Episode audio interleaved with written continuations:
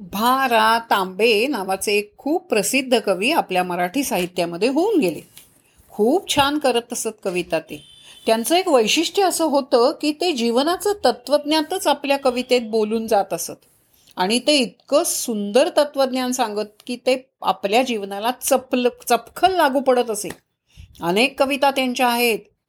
आणि त्या कवितांबद्दल तुमच्याशी बोलत असताना आज मी ज्या कवितेबद्दल बोलतीये त्या कवितेची गंमत अशी झाली की ते कविता आयुष्यभर करत होते. एकदा त्यांच्या मित्राचं त्यांना पत्र आलं. म्हातारे झाले होते ते. वर खूप वर्ष कविता केल्या.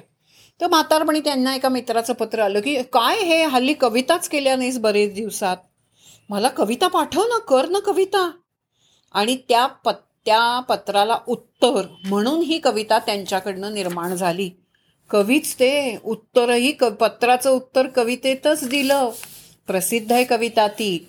मधु मागसी माझ्या सख्यापरी मधु घटची रिकामे पडती घरी. त्याने मित्राला असं लिहिलं की का मधू मधू मागतोयस कसं काव्यरूपी मध माझ्याकडे?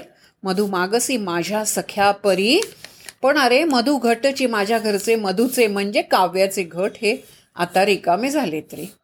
माझ्यापाशी हे नाही आहे आता. का नाही आहे आणि ते सांगतात इतकं छान. आजवली कमलांच्या द्रोणी. मुळांमध्ये आधी कमळाची पाकळी किती नाजूक त्या कमळाच्या पाकळीचा केलेला द्रोण आणि त्यात घातलेला काव्यरूपी मध असं कवी म्हणतायत. आजवरी कमलांच्या द्रोणी मधु पाजीला तुला भरोनी अरे भरभरून काव्य दिलं मी. परंतु ही जी पूर्वीची सेवा आहे सेवा ही पूर्वीची स्मरोनी करीन रोष सखी दया करी. करीन रोष सख्या दया करी.